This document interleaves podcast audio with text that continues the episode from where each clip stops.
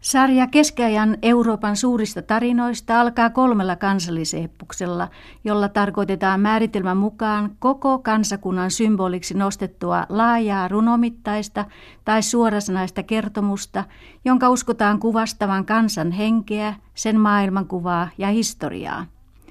Kansallisepoksen merkitys kansakunnan, kansallisuusaatteen ja kansallisuustunteen muodostamisessa on ollut ja on suuri. Sen tiedämme omista Kalevala-kokemuksistamme. Cantiamo insieme un poco, cantiamo insieme un poco, e non del chiaro fuoco nel quale ardendo vivo. Cantiamo insieme un poco, laulakamme hiukan yhdessä. Lähdemme matkaan Lounais-Euroopasta, Espanjan vanhimmasta kirjallisesta muistomerkistä El Cid-runoelmasta. Seuraavana ovat Ranskan ja Saksan kansallisepokset Rolanin laulu ja Nibelungen laulu. Näiden jälkeen paneudumme Parsifalin tarinaan, tarkastelemme pyhän Graalin maljan tarustoa, muinaiskeltiläistä kuningas Arturin ja pyöreän pöydän ritareiden hovi ja muutakin elämää. Matkamme jatkuu Danten helvetin, kiirastuleen ja paratisin kautta mustaa surmaa pakenevaan maanpäälliseen Italiaan Boccaccion Decameronessa ja päättyy lopulta Chaucerin pyhinvaeltajien seurassa Lontoon kaakkoispuolella olevaan Canterburyin. Ehkä moni mainitusta teoksista on useallekin kuulijalle tuttu, kenties jopa tutumpi kuin oma rikas Kalevalamme. Ehkä jonkin toisen nimi on vain kuin helähdys hänen mielessään – kuin kaiku, jonka silloin tällöin voi yhäkin kuulla jostakin Pohjois-Espanjan vuorten solista. Taru kertoo, että se kaiku on urhoollisen kreivi Rolanin norsonluutorven ihmeellisen olifantin ääni. Varmaa joka tapauksessa on, että juuri nämä muinoin niin linnojen saleissa kuin matalissa mökeissäkin kynttilöiden ja takkatulen valossa kerrotut, lauletut ja myöhemmin jopa luetut suurimuotoiset, aluksi runomittaiset, sitten suorasanaiset kertomukset saivat keskiajan ihmisen veren kiertämään nopeammin ja sydämen lyömään kiivaasti. Monet niistä ovat jättäneet laahuksensa jälkiä seuraavien aikakausien teoksiin. Tämäkin on syytä nostaa esiin. Kirjallisuusmatkamme aikana meidän on mahdollista miettiä, missä määrin 12 ja 15 vuosisadan välisenä ajanjaksona, tuona ainutlaatuisena energiapurkausten ja elämän tehostumisen kautena – Epoksiin, taruihin ja kertomuksiin kirjoitettu sana antaa tietoa ihmisen maailmankuvasta, yhteiskunnallisesta järjestelmästä, naisen asemasta niissä, kirkon hallitsijan käyttämästä vallasta, ihmisen arvomaailmasta, ajan moraalista tai vaikkapa muodista tai matkustamisesta pyhästi ja epäpyhästi ja niin edelleen.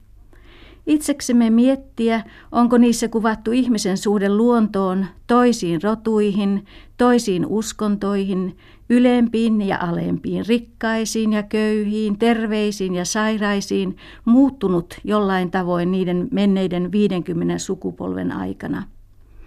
Joskus saatamme pysähtyä hetkeksi katsomaan jotakin keskiaikaista merkittävää maalaustaiteen tai arkkitehtuurin saavutusta, tai kuuntelemaan musiikkia, jolla Kaarle Suuren ajoista lähtien oli johtava sija keskiaikaisessa kasvatuksessa. Espanjan kirjallisuuden tärkein ja vanhin säilynyt muistomerkki on El Cid-runoelma, Poema de mio Cid, Sidini laulu. Sid, tämä arabialaisperäinen sana, merkitsee herraa. On historiallinen henkilö, kristittyjen suuri ja rakastettu sankari Rodrigo Díaz de Vivar, joka sai aikalaisiltaan kunnianimen El Campeador, taistelija.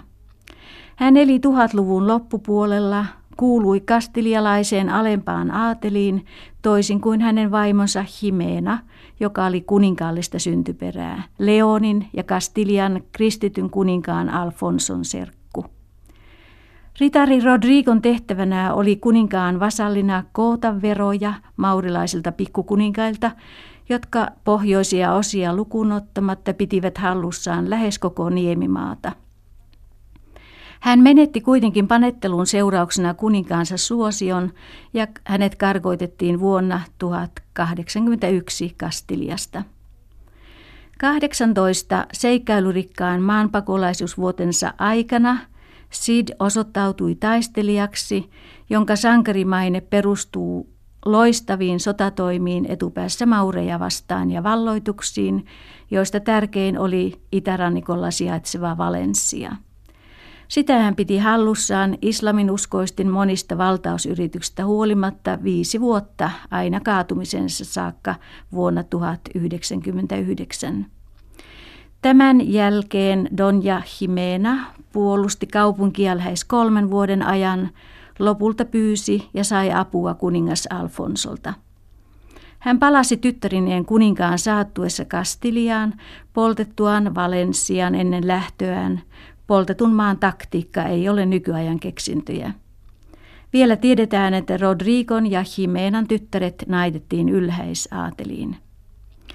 Se, että kansallissankari Rodrigo Diaz de Vivar, Cid, saattoi niin historian todellisuudessa kuin noin 50 vuotta tapahtumien jälkeen tuntemattoman runoilijan kirjoittamassa Espanjan kansalliseepoksessakin, saattoi ystävystyä ja aika ajoin jopa liittoutua näiden uskon ja valloitussotien aikana jonkin vääräuskoisen, mutta omaa espanjalaista valtakuntaansa puolustavan kalifin kanssa – tarjota tälle korvauksesta, suojelua ja taistella kristittyä, muun muassa Barcelonan kreiviä vastaan, kaipaa pientä katsausta Pyreneitten niemimaan asutushistoriaan. Sidin aikaisia tapahtumia oli edeltänyt jo monisatavuotinen arabien ja muiden tuohon maan kolkkaan asettuneiden ihmisten, foinikialaisten, kreikkalaisten, juutalaisten, kartagolaisten, sitten vuorollaan koko Pyreneitten niemimaan valtaansa alistaneiden roomalaisten, ajoittain rauhallinen, usein sotaisa rinnakkaiselo.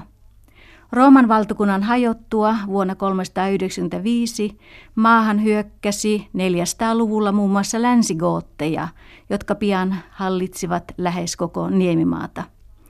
Jokainen voittaja asetti valtaan omat herransa, toi omat lakinsa ja oman uskontonsa – Kristinusko oli alkanut jo varhain levitä maahan, ja vuonna 589 katolisen kirkon yhtenäistyttyä siihen alkoi pesiytyä uutta ahdasmielistä, muun muassa juutalaisia vastaan suuntautuvaa kiihkeyttä. Islam oli syntynyt vuonna 622 ja pian profetta Muhammedin kuoleman jälkeen vuonna 632 alkoi islamin ekspansion aika. Vuonna 711 kutsuivat Niememaan riitaiset pikkuhallitsijat muhammettilaisia Gibraltarin yli Afrikasta avukseen. Nämä tulivat, löivät yllättäen kristityt ja valloittivat vuorostaan lähes koko Niemimaan. Länsigoottiin valtakunta luhistui. Tällä Sarasenien valtakaudella väestö sai aluksi pitää uskontonsa, kielensä, omaisuutensa – Maassa oli siis kaksi perinpohjin erilaista kansallisuutta, kieltä ja kulttuuria. Arabien ylivoimainen kulttuuri rikastutti koko Iberian niemimaata. Kauppa, teollisuus, maatalous, tiede, taide kukoistivat ja islam sai kannatusta kristittyjenkin keskuudessa. Tuhatluvun lopulla alkoivat Pohjois-Espanjassa asuvat oikeauskoiset tunkea maureja etelään, puhutaan Reconquistan uudelleen valloittamisen ajasta, jota Sidin tarina kuvaa. Maurilaiskautta kesti kuitenkin kaiken kaikkiaan lähes kahdeksan vuosisataa, aina uuden ajan alkuaikoihin vuoteen 1492 saakka – jolloin kiihkeät roomalaiskatoliset espanjalaiset kukistivat sarasenien jälkeläisten viimeisen linnoituksen Granadan ja tappoivat tai karkoittivat heidät samoin kuin muutkin harhauskoiset maasta – Don Rodrigo ei historian antaman todistuksen mukaan näytä olleen mikään uskollinen fanaatikko, vaan puhdasverinen ritari, jonka työnä oli taistelu ja palkkana sotasaalis, joka takasi paitsi oman leivän myös asemiesten ylläpidon.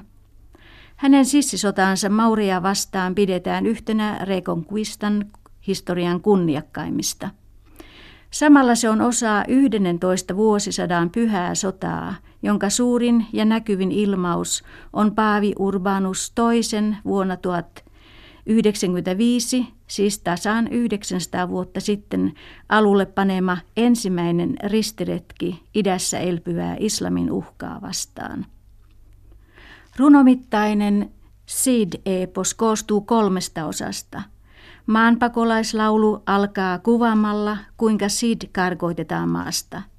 Hän ottaa hellyttävät jäähyväiset vaimostaan ja kahdesta pienestä tyttärestään, juoni rahaa parilta Burgosin juutalaiselta, lupaa tuhat messua pyhän neitsyön alttarille, niin kuin oikeauskoinen ainakin, ja aloittaa murheellisena matkansa, johon yllättäen liittyy kuninkaan kieltoja uhmaten satakunta Sidille uskollista ritaria. Hänen ominpäin käymänsä voitukkaat taistelut nimessä luojan ja pyhän Santiagon, julman Jusufin johtamia, Mahomettia apuun huutavia, Saharan uskon kiihkoisia ja villejä berberejä vastaan, kuninkaalle lähetetyt sotasaaliit, joilla Sid pyrkii takaisin tämän armoihin, tuovat lopulta sovinnon. Taistelijan voittokulku huipentuu Valensian valloitukseen ja suuresti kaivatun perheen tuloon kaupunkiin. Sid on tunnettu jalomielisyydestä myös voitettuja kohtaan, ja hänen maineensa kasvaa maurienkin joukossa. Epoksen Sid on idealisoitu kristityn taistelevan Espanjan kansallissankariksi ja kastilialaisen kansanluonteen hienoimpien ominaisuuksien edustajaksi. Hän rakastaa kiihkeästi paitsi omaa Kastiliaansa, myös suurta Espanjaa, isänmaataan ja koko puhdasta kristikuntaa, mutta ennen kaikkea perhettään, mikä tuodaan monissa yhteyksissä esiin. Muut kaksi laulua ovatkin varsin perhekohtaisia. Häälaulu kertoo Sidin tytärten ja taistelussa kelvottomiksi pelkureiksi osoittautuvien Karionin kruununperillisten häistä ja kolmas, Korpeessin laulu, kuvaa, miten nämä pöyhkeät, sidin rikkauksien houkuttelemat keikarit kostavat nöyrytyksensä ja pahoinpitelevät Korpeessin tammimetsässä nuorikkojaan ja jättävät nämä pikemminkin kuolleina kuin elävinä heitteille, ja miten Sid vaatii rangaistusta pahantekijöille. Kuningas, joka on tukenut naimiskauppoja, kutsuu koolle maan parlamentin – sen päätöksestä runsaat myötäjäiset palautetaan ja ilkityön tekijöiltä riistetään kunnia, mikä on paitsi Espanjan kirjallisuudessa myös muussa eurooppalaisessa ritaritarustossa pahempi asia kuin kuolemanrangaistus. Sidin perhe saa täydellisen hyvityksen, kun keskiajan korkein oikeus on puhunut, eli Jumalan tuomion avulla. Kaksintaistelussa Jumala osoittaa syyllisiksi infantit, jotka häviävät ratkaisevat kamppailut Sidin edusmiehiä vastaan. Näin Sidin henkilökohtainen kunnia palautuu. Hänen arvoaan nostaa vielä tytärten avioituminen kuninkaan sukulaisten, Navarran ja Aragonian prinssien kanssa. Epos päättyy lyhyen mainintaan Sidin, Valensian herran, viimeisen elinpäivän ajankohdasta – oli 50. päivä pääsiäisen jälkeen, kun hän erkani tästä elämästä, kuten me kaikki, vanhurskaat ja syntiset erkanemaan tulemme. El Cid luetaan maailmankirjallisuuden tärkeimpiin kansalliseepoksiin. Suomennettu alkuperäistä runoilmasta on vain osia. Se on sodan kuvauksenakin vankan realistinen, vähemmän verinen ja liioitteleva kuin monet keskiajan teoksista – Jopa inhimillisyydellä on siinä paikkansa. Ritareiden uskollisuus, urhoollisuus ja kunniantunto ovat tehneet Sidin tarinasta kristityn Espanjan eeppisistä sankaritaruista rakastetuimman.